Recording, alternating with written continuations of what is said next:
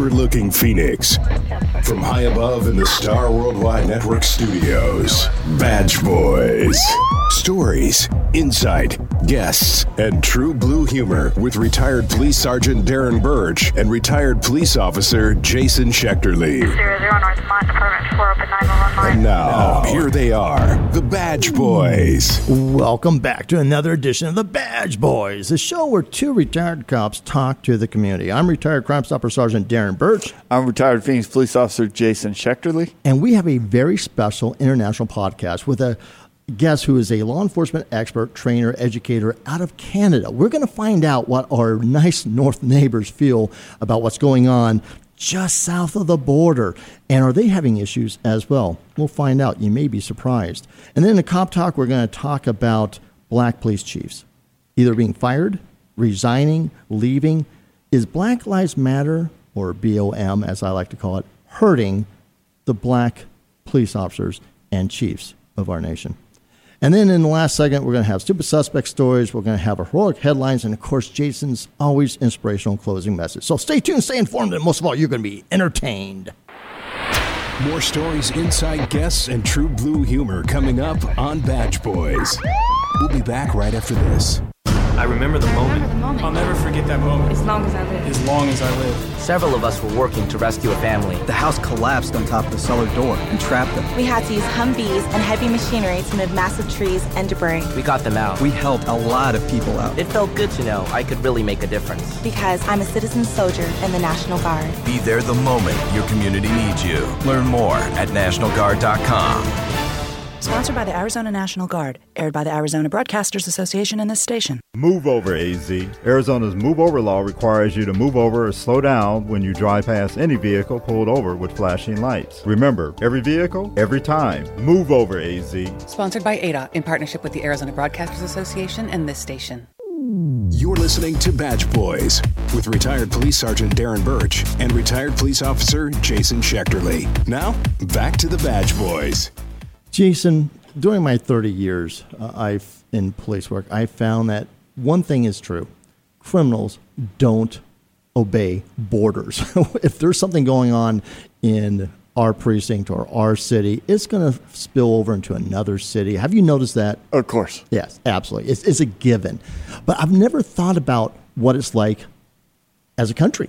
And we all this problem, not all the problem, because we're having issues everywhere, but especially in Portland, especially in Seattle, especially in Chicago, especially in Wisconsin, the, the northern part of the United States. Uh-huh. I, I- have you ever thought about is Canada feeling this? Are they having issues as well? Is it spilling over, or has it always been there? Or is Canada that perfect country where nothing I- bad ever happens? I think I've always grown up thinking Canada is that perfect country. Know, and then, right? And then on my visits there, you find out that the the rumors, the cliches, all that is actually true. These are the kindest, warmest, nicest individual. Plus, you have a country that is so vast, and uh, you have areas that, uh, like the United States, is just so congested, and you're going to have a lot of shitbags running around committing crimes.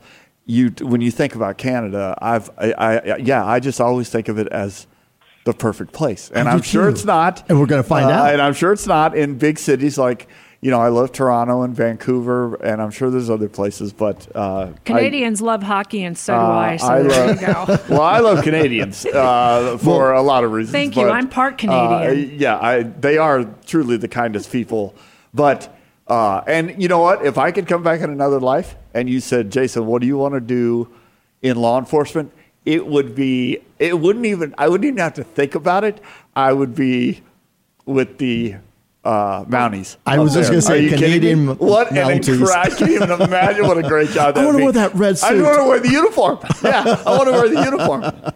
Uh, we have talking about loving. You're going to love our next guest, uh, Adam Kanak, and he is director of the International Law Enforcement Training Summit and Tactical Breakdown Podcast. Uh, as the producer of the Tactical Breakdown Podcast and a former infantry officer with the Canadian Armed Forces, he's had the honor to work alongside some of the best military and law enforcement instructors and educators in the world. Uh, now he's located in Winnipeg and uh, he's interviewing and speaking on the podcast. And he also spends a lot of his time with training and coaching and consulting for security agencies across Canada.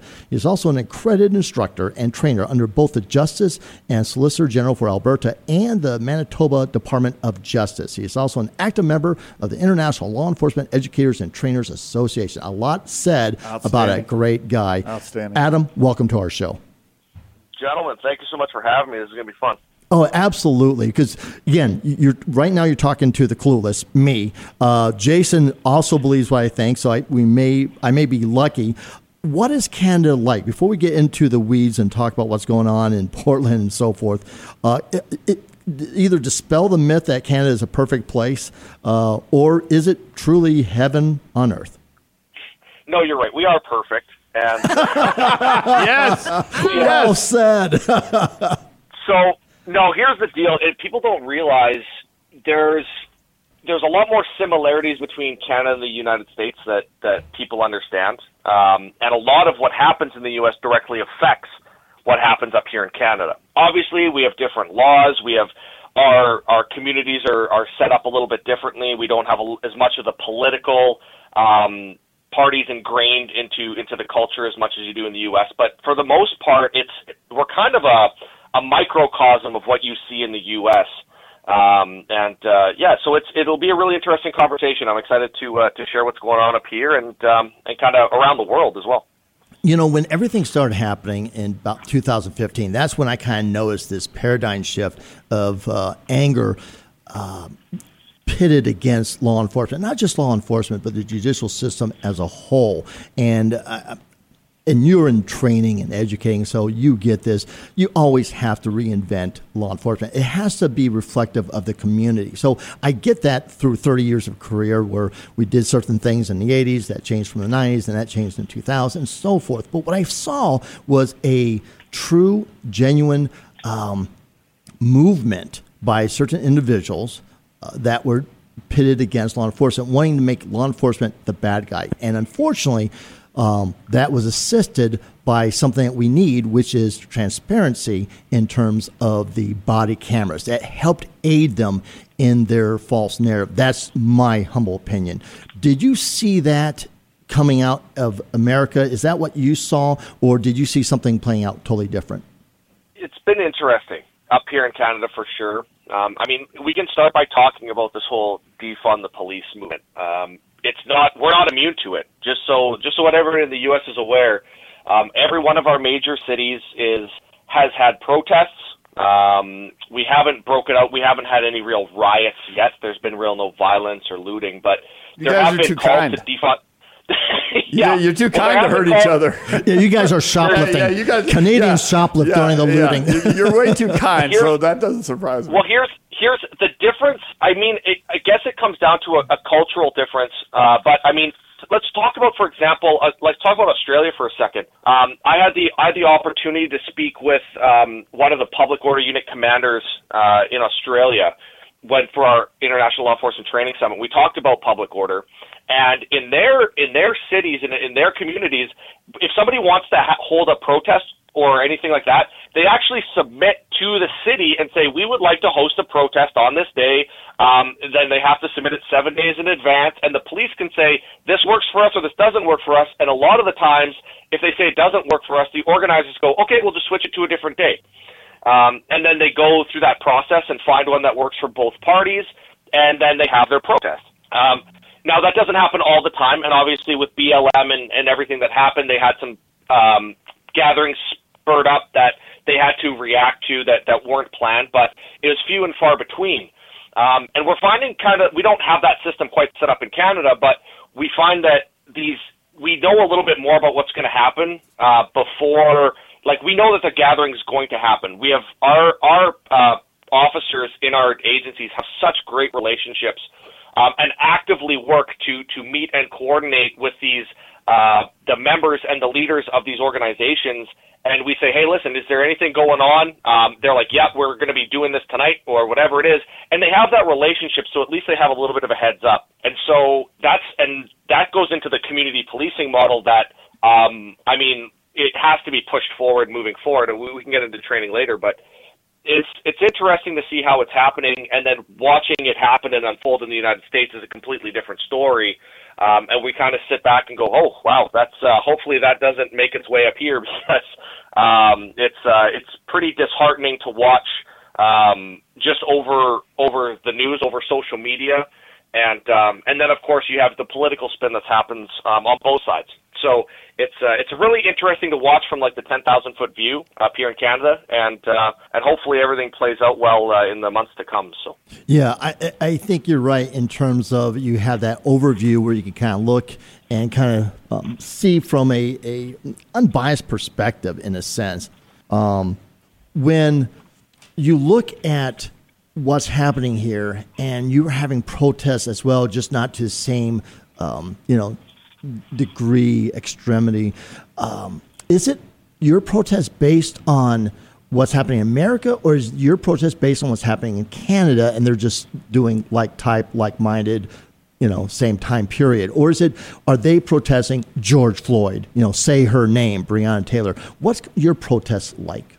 Yeah, I haven't really taken a deep dive into that so much. Um, just with everything that's going on on our end, um, we're choosing to focus on how we can change it and make things better. So I haven't really been watching what's going on, but from my understanding, it's not so much that we're not picking out the individual um, names, right? It's not like we're, it's not the, like the protests here protesting George Floyd, Breonna Taylor, Jacob Blake, whatever the newest thing is. It's a lot of it is we just like the United States, there is racism built into to what we have in Canada, even in our police forces. Um, one of the biggest pushes that we have um, is with our Indigenous population up here in Canada. Uh, so the the First Nations people, they have the same types of um, history in a way that the black uh, African Americans do in the United States. Not to the same degree, obviously, but it's it's been that systemic um, oppression by the government over a period of time. Obviously, in the past, um, that has now again led to to those types of things. So there's a lot of that that's built into these uh, discussions when it comes to defund the police. Um, you know, and then of course it's it's the same stuff. It's the systemic racism argument. Uh, it's the police brutality and violence argument. Um, where there's, you know, for example, we have videos that come that you guys won't see in the United States but you know, you talk about the Royal Canadian Mounted Police. Um, there's videos of uh, an officer uh, making an arrest on a uh, chief from uh, an Aboriginal community, um, and they ended up putting a few more shots onto him than they probably should have.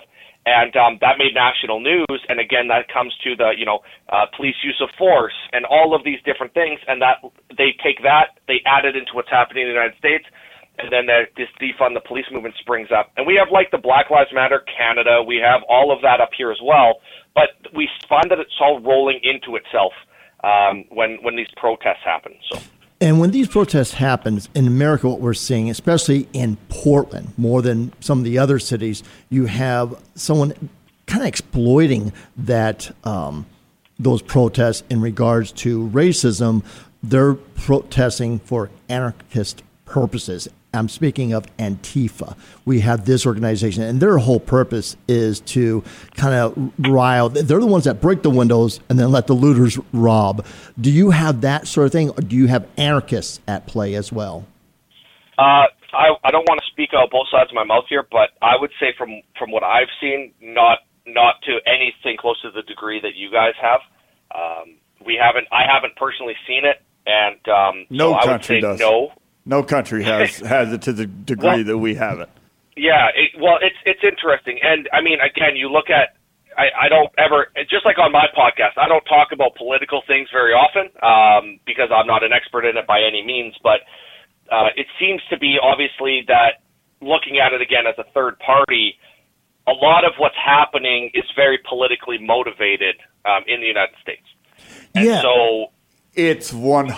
think- I think- Listen, I'm just going to tell you. I, I want you to continue, and I'm sorry to interrupt you, Adam, but uh, without a doubt, here in the United States, everything that you see on our media, everything that you hear out of people's mouths, there's not even a question. It is 100% the box is filled in, politically motivated, and fits a narrative, an agenda, or an echo chamber. 100% in the United States. And that is our number one problem. More politicians have killed more people than any police officers or any criminals. They just haven't done it with their their hands. They've done it with their rhetoric and their and their policies. So you don't be shy about saying, "Yeah, you're not you're not sure." I, I guarantee you, in America, it's a hundred percent politically driven. When you talk about that view from 10,000 feet, I think that's perfect analogy in terms of you know you, I've always tell Jason uh, I hate it when people live in a bubble. And politically speaking people are in their bubble here in America. You're you're either on the left or on the right and there's no gray in between. And I always joke that I love being on the fence on many issues because you can see both sides clearly from that vantage point that 10,000 feet fence. What is your vantage point and what is it you see in terms of uh, the turmoil and what you hope doesn't happen in Canada. Well, it's interesting. Uh, just so everyone's aware, our news isn't unbiased up here in Canada either. Uh, it's nothing to the extent that you guys have uh, in the United States, but I even go outside. So when I look at news and I want to get information on what's happening in Canada or the United States, I go to either Australian or British news channels. Nice. Love it. Um, nice. And, be, and and the reason being is because they're very good at saying, you know, here's what this side is saying, here's what the other side is saying, here is what our embedded reporters on the ground are reporting what they're actually seeing, and you get this this multi-angled view, and they say you put it together yourself. I love it. That is, and and, and so when I get news, that's where I go. Um, so it's it's interesting to watch what's happening, especially in a riot, for example, in uh, in like Minneapolis or um, or wherever something could happen. You know, it's like here's what they're showing on Fox here's what they're showing on CNN, here's what the reporter on the ground is saying, which is different than what both of the the actual national news stations are saying. And so it's like make your own decision here. And um and you know, overarching the overarching thing that I see is one I think there's a realization. It doesn't matter if you're in law enforcement, if you're an emergency responder, um, if you're in politics, anywhere, any just a general person living their life you, we understand that there has to be some type of change in the way that we do policing, in, not just in the United States, but in Canada and everywhere else around the Agreed. world. That, and, and here's the here's the funny thing though is that this and this ties directly into this will be a great segue into what we want to talk about training, but we talk. It's it's really funny to me to watch all of this defund the police and it's like where and it's like in the same breath somebody will be like we need better trained police that know what they're doing and they have a better hiring process so we don't get these racist people in here and we want to cut your budget 50% and it's like it's like It's do you laughable. not realize do you not realize where the money for that comes from? Um and so it's it's it's entertaining. It's also sad right? It is. it's disheartening to see. But I think we understand as a as a law enforcement community. It doesn't matter if you train law enforcement, if you're sworn, uh, if you're retired. We all understand that there are problems, right? There's there's no industry that doesn't have problems. There's no industry or business that doesn't have things that they could improve or make better. And that's exactly how I see law enforcement today, not just in the United States but around the world. And so our main goal and, and what I've been trying to do over this past few months is is really shine a light on exactly what you said. Is that getting outside your bubble? Um, I love that phrase. I use it all the time myself uh, in training, and and when I use it, I basically say I, I like to call it an inbred training model. So we know when like a police department where they'll have their cadre of instructors that were trained by the instructors before them, that were trained by the instructors before them, that have followed the same policy and procedure manual for the last 30 years and they teach the same thing, the same techniques over and over and over again. And I think we've seen now where that leads us. Um, what what we've really been trying to do is say get outside the box. You know, when we put on this international event, there's a reason why I had experts from Australia, from the UK, from Canada, from the United States, from all around the world, and we said, listen, this we know that you may not be able to take what they're teaching in Australia and implement it into a, a, a small town police department in Iowa because of the laws, policies, procedures, everything like that that has to be changed. But if you're an instructor and you see that there's a different way to skin the cat, that they're doing something that, and you pick that one piece of information out and you go, I could implement this, change it how I have to to meet our, to fit within our requirements for our department, but it's going to help our officers do their job better that's that to me is a, a massive win, and that's what we're trying to do across the board. In with all of this defund the police movement, we're saying we can still deliver the top quality training. We just have to find a creative way to do it, and so that's uh, that's really what we're putting together right now. Yeah, Adam, this and you bring up two great points in there that I, I'd like to get your opinion on, and uh, I want to know, you know, kind of how you do things in Canada. And if you listen to our podcast, you know that I'm a little. My questions tend to be very long-winded, so try to keep up with me. I know you're very intelligent, but I have a hard time shutting up until I get to into my question. so I have two questions. Uh, what I'm noticing here, first of all, um, and I won't use uh, any names. I'll only use abbreviations. But the Phoenix Police Department had uh, I started there in 1999, and 20 years later, I found I still teach at the academy. I found out they were still teaching a lot of the same models and doing a lot of the same scenarios that I was being trained on in 1999. And things change as time goes by. So why are we not doing current events was driving me bananas. Uh, so that's one thing I'd like to know about Canada. But then the other thing with what's going on in the media, with what's being said in the general public, this we're we're in such a down cycle. The hatred for police and and the fear and every cop is bad. Every cop wants to hurt you and hunt you down and kill you. What it does is it causes a lot of very qualified applicants, people who would be very good at our job, to shy away from it, and therefore our gene pool becomes a little more shallow and you end up hiring people who might not do the job as well as what you'd expect. And that fits in with the narrative of the media, the narrative of politicians, along with the defunding.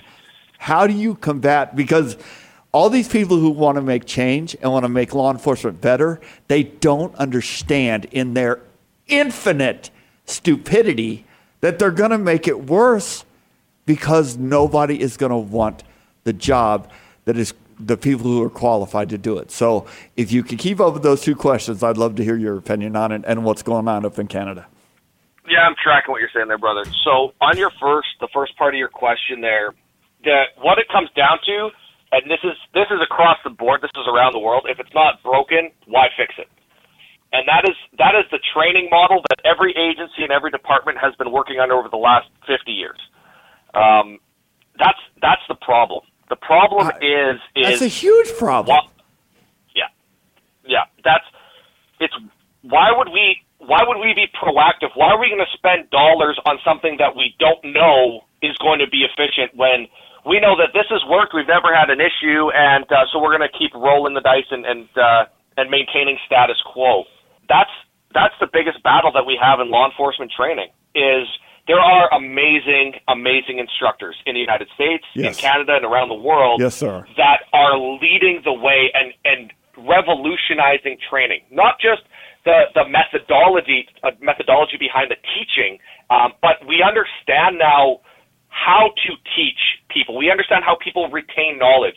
We understand that the block and silo training model doesn't work and that we have to start building in these interleaved training models and more continuous training because we understand that the brain can only retain so much information at any given time. And there's different ways that people retain that information. You know, we've been using it, it's funny, if you go to an academy right now, depending on where they are in the world, you'll see you'll see training that they like you said that they conducted 20, 30 years ago. It's the exact same. And we you know we talk about this all the time within our group of instructors is look at what world class athletes are doing for training when it comes to physical training, right? And all of the sports psychologists and the physiologists and all of these things that they have around them. Yet we're still saying if you're going to be a police officer, you just have to run a thousand laps during your academy training and you should be good. Do some pull ups, do some sit ups. You're fine. Yeah, no It's like- problem. Get down, give me 10. it's it's funny, but it's it's we don't we have companies and governments spending billions of dollars on learning how to optimize human performance, and we we seem to think it's okay to spend that money when it comes to a, a sport or entertainment, but it's not okay when we to spend the money on people that actually have their lives on the line. And so we're using stuff that's 20, 30 years old with them. But if it's a game that we can make money on and monetize, we're going to spend all of our money on that. Here's here's the best part. We don't have to reinvent the wheel. All you need to do is open your eyes, power up Google, and type in like optimum sports training methodology, and then now you're going to have all this information. If you're an instructor at a police academy, you're you're the tip of the spear.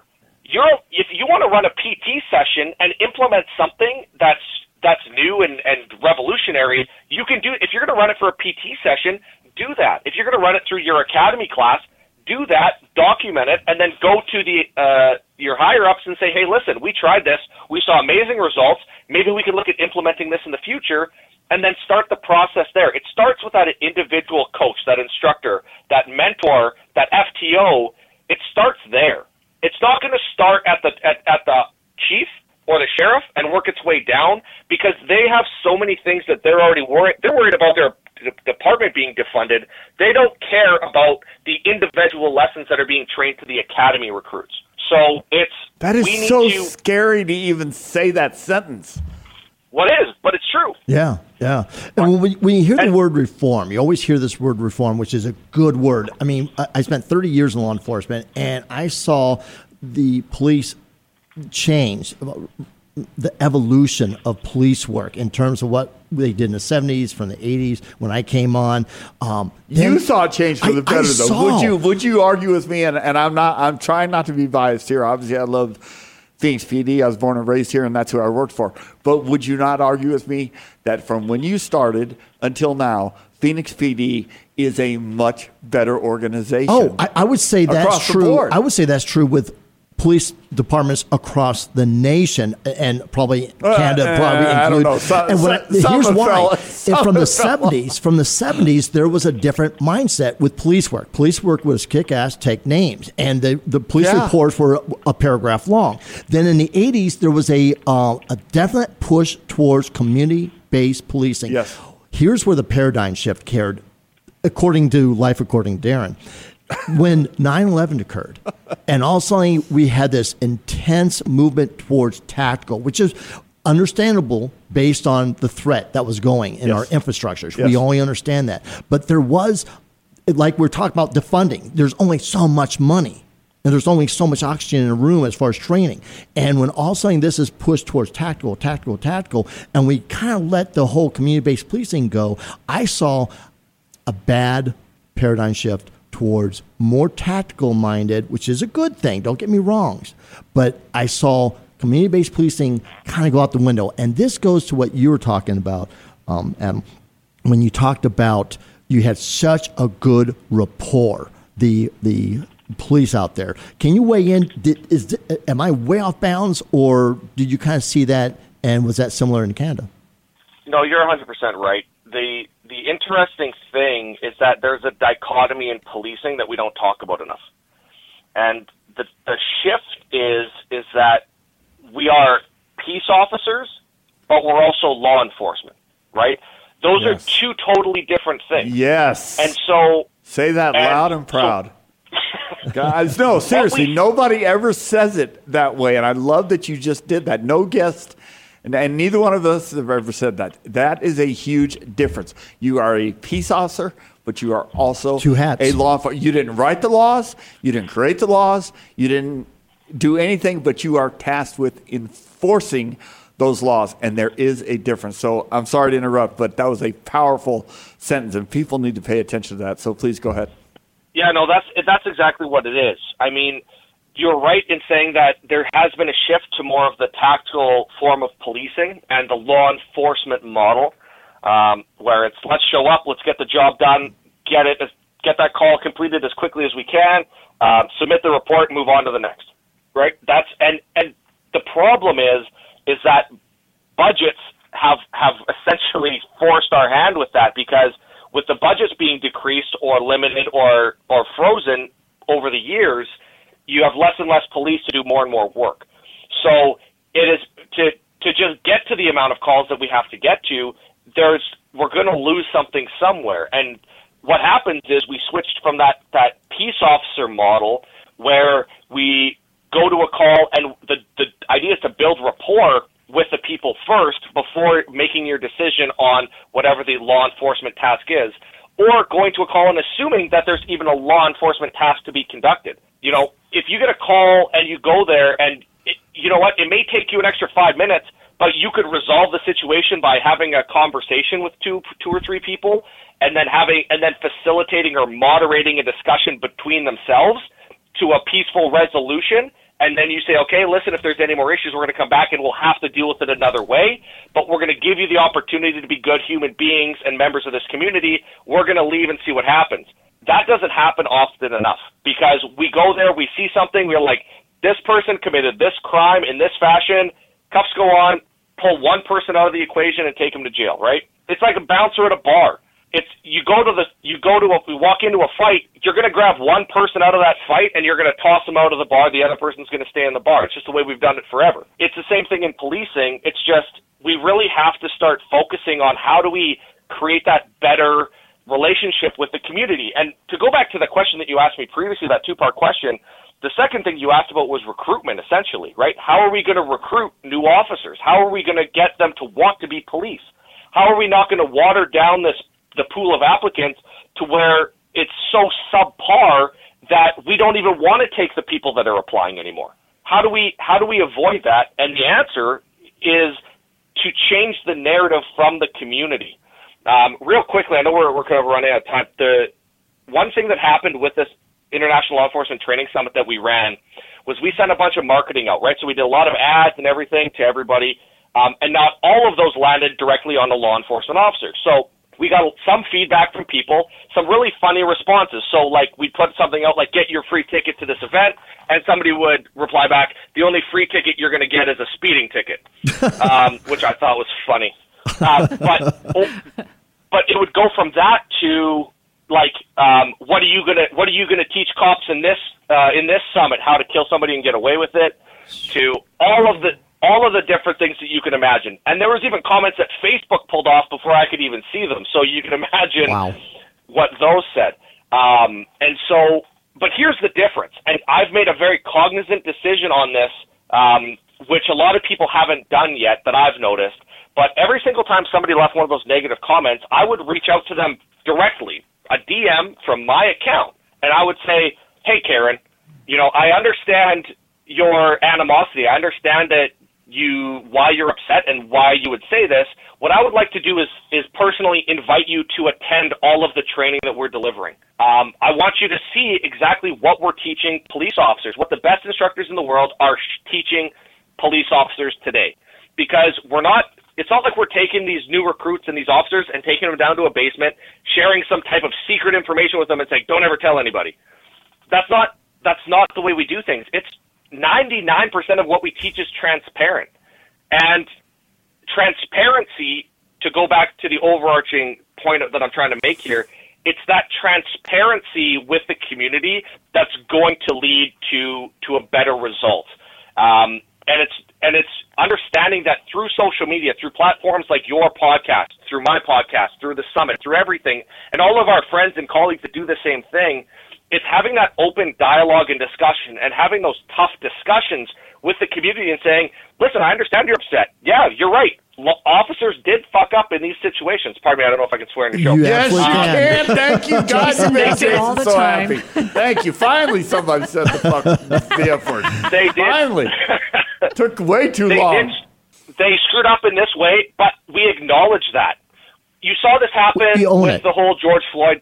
You saw this happen with George Floyd.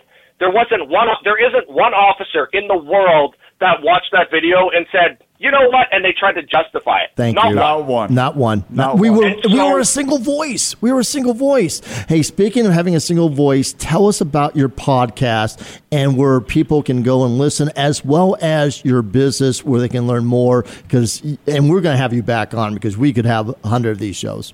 Well, thanks, guys. Yeah, I really appreciate it. Uh, the podcast is Tactical Breakdown, uh, and you can find that at thebreakdown.ca. Uh, .ca because obviously we're up here in Canada. Um, it's literally a podcast. If you're in law enforcement and you're in training, you're an instructor. It's that's really going to be the podcast for you. It's the largest law enforcement training podcast in the world. And the other neat thing that we just ran was the ILET Summit, the International Law Enforcement Training Summit. Um, and the website for that is iletsummit.com. We put together over 75 hours of video training content from over 45 of the world's top law enforcement and military instructors. Guys like Lieutenant Colonel Dave Grossman, Tony Blauer, Tim Kennedy, um, and so many more. And so uh, we ran it live for free in July, uh, but you can still get all of that training and information by going to iletsummit.com. And um, it's a small fee, but all of that money is going to support charity to support uh, first responder and law enforcement mental health. So those are the two things that we got going on right now. Fantastic. Hey, Awesome. Adam, uh, thank you so much. We've been talking with Adam Kanakin, the director with the International Law Enforcement Training Summit and the Tactical Breakdown podcast. Thank you, sir, for being on our show and for all you're doing and for for spreading the word. And uh, hey, Canada, Thank you, guys. Thanks so much for having me. we'll be right back. More stories, inside guests, and true blue humor coming up on Badge Boys. We'll be back right after this. Move over, AZ. Arizona's move over law requires you to move over or slow down when you drive past any vehicle pulled over with flashing lights. Remember, every vehicle, every time. Move over, AZ. Sponsored by ADA in partnership with the Arizona Broadcasters Association and this station. I'll never forget Never forget that moment. as long as I As live. long as I live. My first call up ever as a member of the National Guard. When we got to the armory, they briefed us on the wildfires. They were getting dangerously close to homes. Helicopters were going up to drop water on the fires. Guys in the unit were preparing for firefighting with local fire crews. At that moment, I got my first taste of just how important the Guard is to my community. See how the Guard can be an important part of your life at NationalGuard.com. Sponsored by the Arizona National Guard, aired by the Arizona Broadcasters Association and this station. You're listening to Badge Boys with retired police sergeant Darren Birch and retired police officer Jason Schechterly. Now, back to the Badge Boys. Welcome back to Badge Boys, everybody. Awesome segment. My God, Darren, that guy, Adam great is. guest. Uh, I, I mean, I love Canadians. But, Go Canada. But the God, that guy is. Uh, He's that, spot on. That is what we. on. That is what the, the best compliment I can give. Uh, that guy is 10-8. He is as squared away as as you're going to find, and I and I love that. I can't wait to meet him in person. Uh, so moving on to cop talk, and yes, we said uh, more than a year and a half ago when we started this that we were going to stay away from political stuff, but nowadays you don't really have a choice. It's almost How impossible. can but you today, not? well, you can't.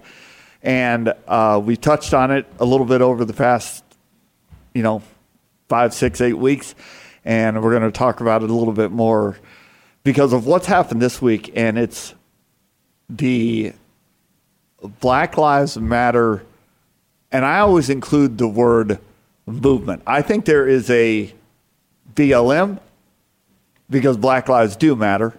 Every life matters. Yeah, those are three beautiful words. And then there's the Black Lives Matter Organization. movement. Yes, and what you're seeing in that Disingenuous. is well, it's just so hypocritical. Thank it, you. it it is crazy. And what we're going to talk about today is what you saw on the same day you saw the chief of police in Rochester, New York, and this is my favorite part. His entire staff yes. left. That's a statement. and then I loved watching the Rochester mayor's press conference because you could see she was she was doing her best to get through this press conference, but you could see in her eyes that she was like, "Oh shit, Deer we have headlights. done yeah Deer we have headlights." we have done screwed up, and Rochester's going to get a lot worse." And then you had the Dallas police chief retire uh, on the same day, and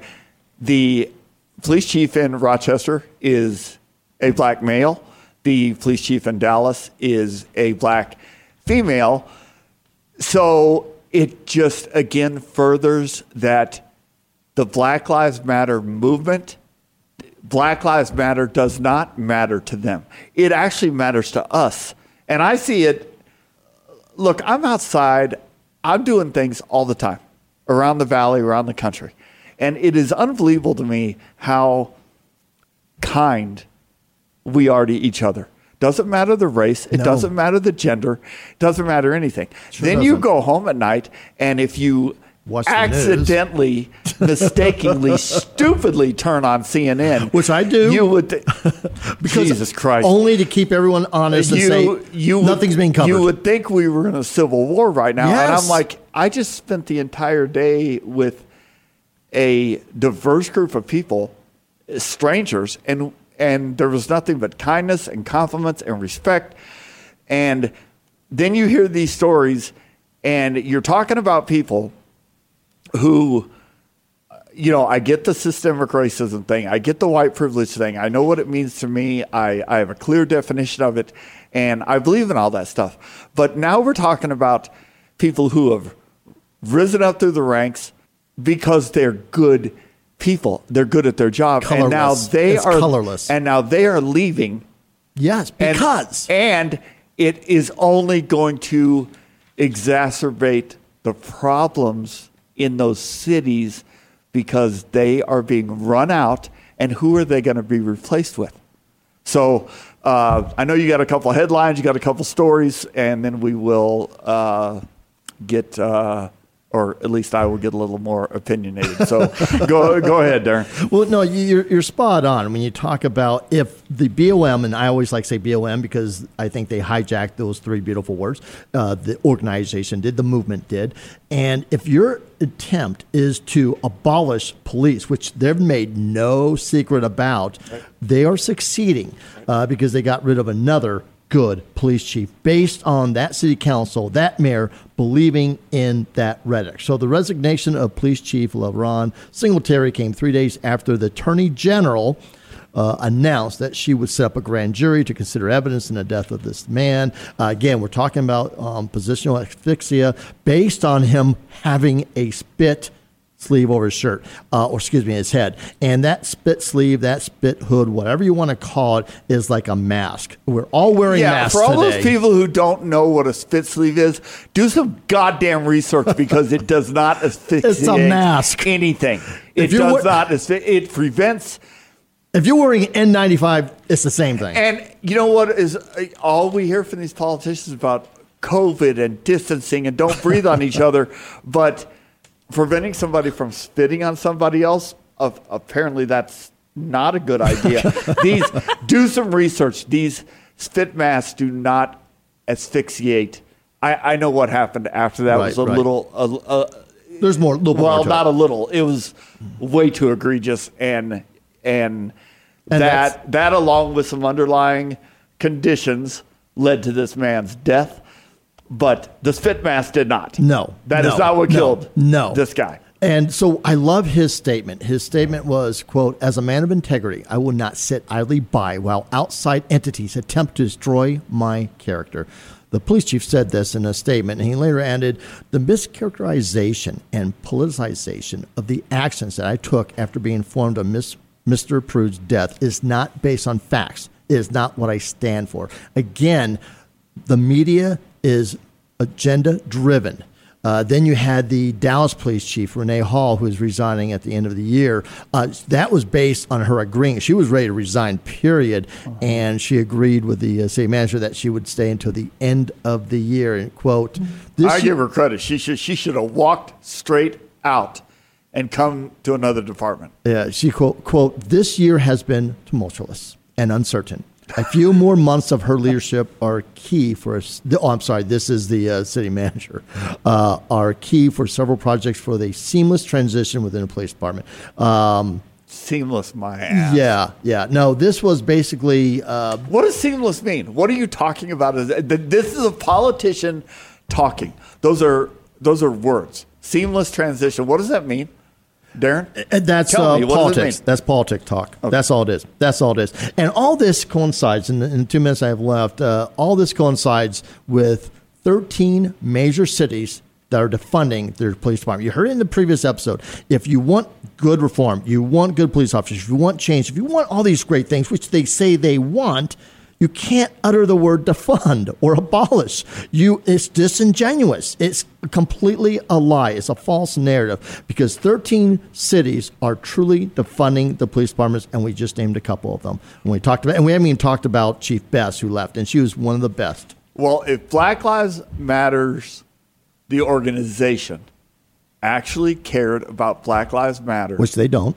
Why do they not care about the successes of these Thank you. individuals who rose up through the ranks to you, you, you're going to say that our country is racist and there's systemic racism yet these individuals are at the top of their careers and they're there for a reason because they were good at their jobs they're good people and then you back up to a story I saw yesterday 54 kids under the age of 12 have been murdered this year in the midst of these violent rioting protests. Uh, one was a one year old shot in his crib by somebody just with random gunfire, and you will never, ever, ever hear the Black Lives Matter movement talk about those black lives. And the, And there's a reason for that. I, but I don't understand The it. Reason if is Black because- Lives Matter, why don't all Black Lives matter? Because the reason is they want to abolish police. This is not Black Lives Matter. This is we hate cops. We hate police organizations. We want to abolish police. And that is the first sentence in their agenda. And if you talk about these lives that are lost, then the people will realize when you defend police, when you abolish police, crime rises. It's that simple. And lives will be lost and they will be black as well. Well, apparently those people have not been affected yet by their house being broken into, their car being stolen, or one of their loved ones being murdered, and having no recourse toward justice or an investigation. And that's what the police officers are there for. So it, it, it just simply makes no sense. I'm fine with the protest. You know, I'm the first person to say Derek Chauvin in Minnesota. I, I mean, I want We are. I want to kill him more than anybody in the world. The thing that happened in Kenosha, uh, you know, I, I, I'm sick and tired of hearing about what a wonderful guy Jacob Blake is because he was a sex offender. He was violating a restraining order. However, I'm also I, I want to know the facts. I, I don't know why, as a police officer, you would shoot somebody in the back seven times. We are trained to stop the threat. Assess. To to pull the trigger seven times takes a, an awful lot of effort. So I'm I am anxious to hear Yeah, the know the results of the, the investigation. I'm not. But I'm not gonna jump to a conclusion. I'm not siding with Thank the police officer who did it, but I am willing to wait and hear the results of this investigation. But the facts also are he was not where he was supposed to be. He was violating a restraining order. He was and is a criminal. Dominoes f- started And, on and him. now none of that matters. What matters is a white cop shot him in the back and he's paralyzed, and all of a sudden he is a martyr and a good guy. That is bullshit. Have you noticed that we the one thing that we don't discuss, the media has never talked about, is one common denominator in almost every one of these things: resisting arrest. They're all valid arrests, and they all resisted arrest. That's where the first domino started to fall, and then it went bad. Did it go bad because po- police well screwed up? Could be. Could be. but, But the dominoes, where we're at right now, truly is the George Floyd thing. And when you look at that whole tape, George Floyd, I don't know what he was on. I yeah, I don't know his underlying conditions. I do know what his crime was, which was r- relatively minor. He did ask to be removed from the car because of his claustrophobia. Derek Chauvin putting his knee on his neck for eight minutes is cold blooded murder. And that's what's That- nice. We all agree with that. th- We do. But that you- that did start the domino, but His now, resisting started but domino. now every single time a white officer shoots a black individual, you are calling it the George Floyd case, and that's that is just simply not, Not true. true. Every situation Is different. is different, and it needs to be investigated And stop jumping to on its own. conclusions. Yeah, stop jumping to conclusions. So, anyway, it's uh, it it just continues. It's going to get a lot worse. And like I said last week, everything that's going on right now is in anticipation of what's going to happen on November third, which uh, is not only my birthday, but unfortunately, it's election day, and we are either going to get three times worse than we are right now, or we're going to get 10 times worse. And I'm sorry to be so negative because I'm usually a very positive person, but when you wake up November 4th, or when you see the swearing in ceremony on January 20th, we are not going to be any better than we are today because whoever wins, it's just going to make things worse. And it's because of the way that these politicians do things. And I said it in the first segment, and I truly believe this. The politicians in this country, without using their hands, without using a weapon, have killed more people than any cop or any criminal They're fanning the flames. in the United in the United States, and it is the just absolutely disgusting. So, um, I don't even know what else to say about that because uh, it just is what it is. The, the truth and the facts still matter, and people push those aside because they're in an echo chamber. They have their narrative, they ha- have their agenda, and they're on the side of I hate this person and I love this person and nothing else matters. And that is just no way to to live. We're all Americans. We all have people who love us, people we love, and we have a goddamn right to live our lives safely, being protected, and being prosperous. And until all of us come together and get that through our heads, we're we're, we're not going to make much progress. We will be right back. More stories, inside guests, and true blue humor coming up on Badge Boys. We'll be back right after this. I remember the moment. I'll never forget that moment. As long as I live. As long as I live. Several of us were working to rescue a family. The house collapsed on top of the cellar door and trapped them. We had to use Humvees and heavy machinery to move massive trees and debris. We got them out. We helped a lot of people out. It felt good to know I could really make a difference. Because I'm a citizen soldier in the National Guard. Be there the moment your community needs you. Learn more at NationalGuard.com. Sponsored by the Arizona National Guard, aired by the Arizona Broadcasters Association and this station. Move over, AZ. Arizona's move over law requires you to move over or slow down when you drive past any vehicle pulled over with flashing lights. Remember, every vehicle, every time. Move over, AZ. Sponsored by ADA in partnership with the Arizona Broadcasters Association and this station.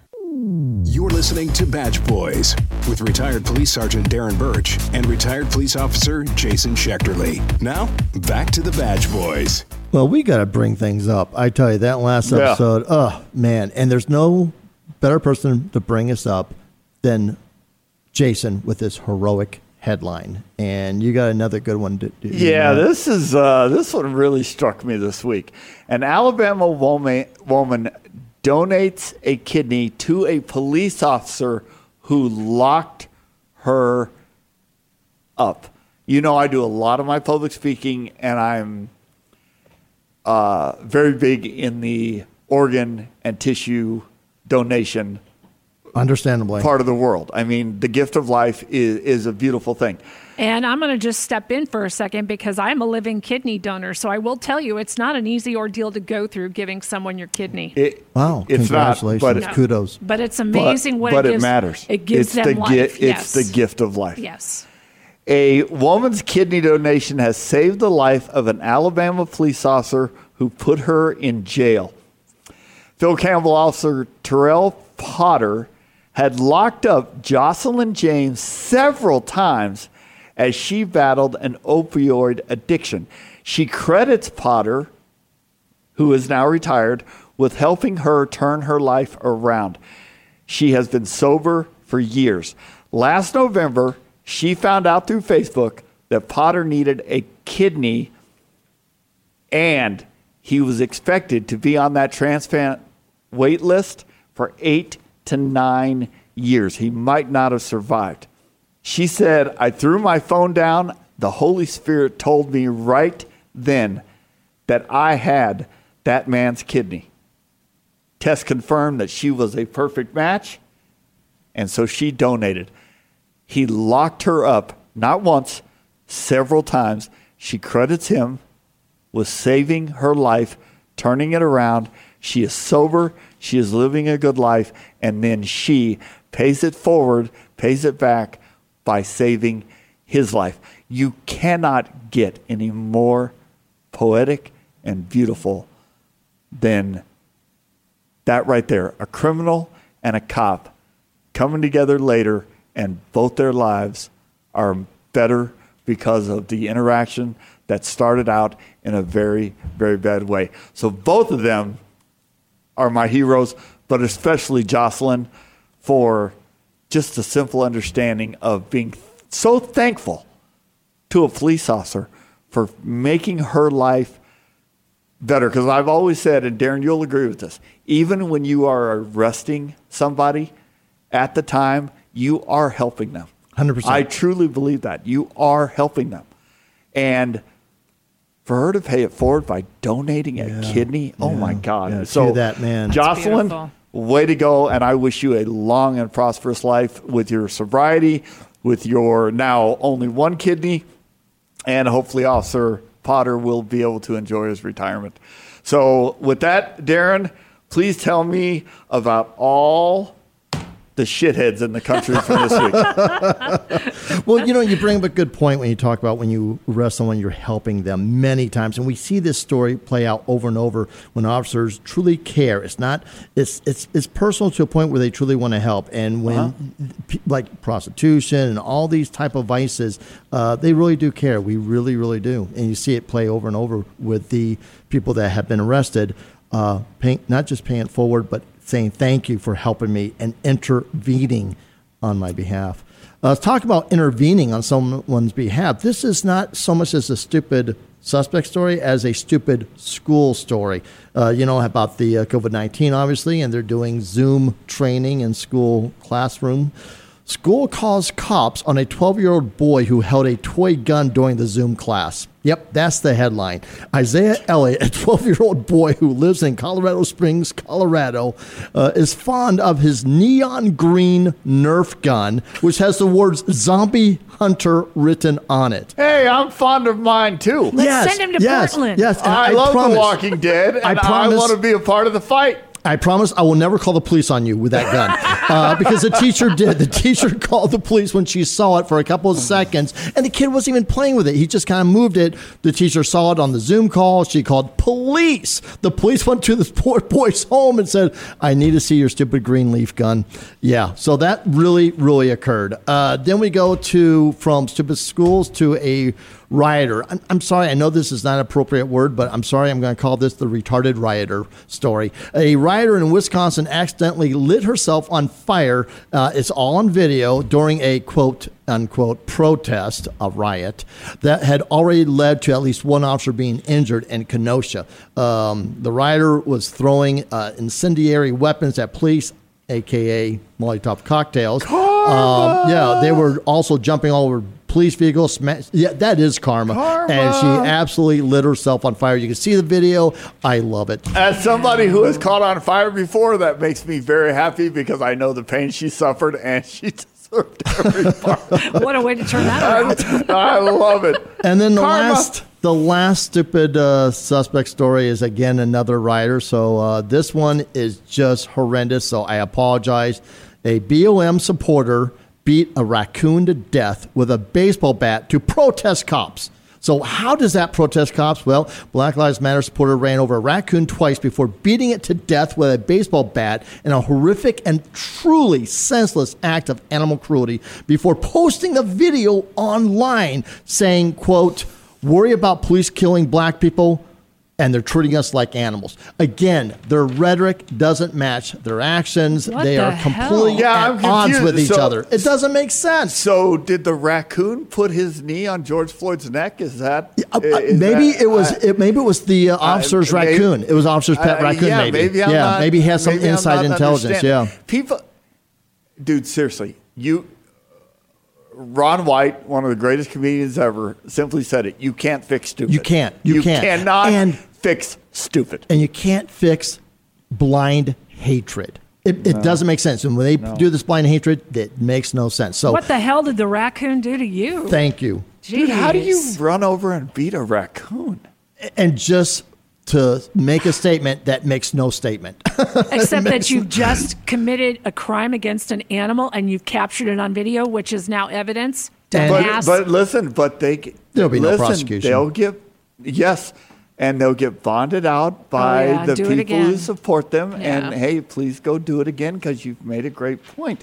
That's how the side believes. Oh my What a real God, Jesus. POS. Darren, that's yeah, that Yeah, one is truly uh, POS. Wow. Um, So inspire us. Bring us up, uh, please. all right, this week's inspirational story is about an eight year old who was afraid of law enforcement and formed a friendship with a South Carolina deputy. This happened in Kershaw County, South Carolina. An eight year old Lugoff child told his mom he was afraid of law enforcement. See, this is what the rhetoric and the news are doing to people. Ashton Williamson said her heart broke last week when her son, Gavin Williamson, said he was afraid to get pulled over by police. However, Williamson was determined to change that fear, and with the help of one Kershaw County deputy, she did just that. I felt kind of scared, nervous, I was afraid. Gavin Williamson said when he thought about the way he felt toward law enforcement before meeting Kershaw County Deputy Carrie Shelton last week. He said, Mommy, I don't want to get stopped because I'm scared of getting shot. The only way that an eight year old, you guys, can think in those terms is because of what they've heard by the media and our politicians. That is fucking insane and sick to me that an eight year old had that fear. Anyway, he said, I don't want to get shot. Williamson said they were driving in the car at the time. She told herself that the next police or deputy cruiser that they drove by, the next one, it didn't matter who was in there, she was going to pull over and have Gavin speak to that officer to make sure that whenever he does get to the point of getting pulled over, that he doesn't have to be fearful.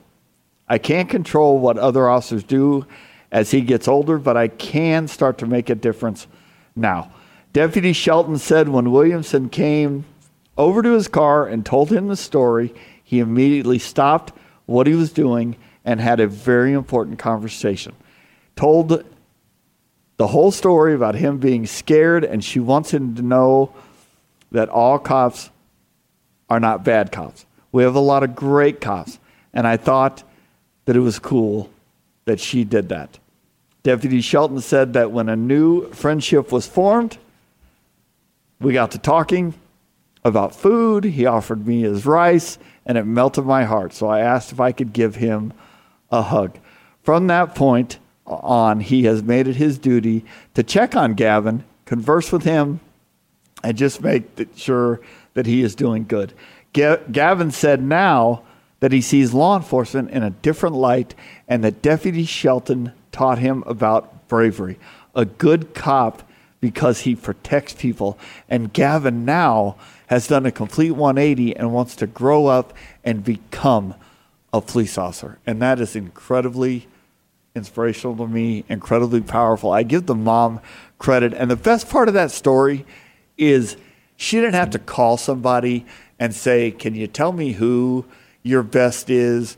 Or can you recommend, you know, one of your supervisors or one of your community based police? Arbitrary. She said, I am going to, the Very very next patrol car I see. Because she knew that inside Cops that random car is going to be a good, good cop, cop. and there was. The and odds that are is on the your point favor. of the world. Love it. So, outstanding show today. Thank you, Robin. Thank you, Darren, uh, as always. And uh, be safe. God bless. We'll see you all next week. Badge Boys.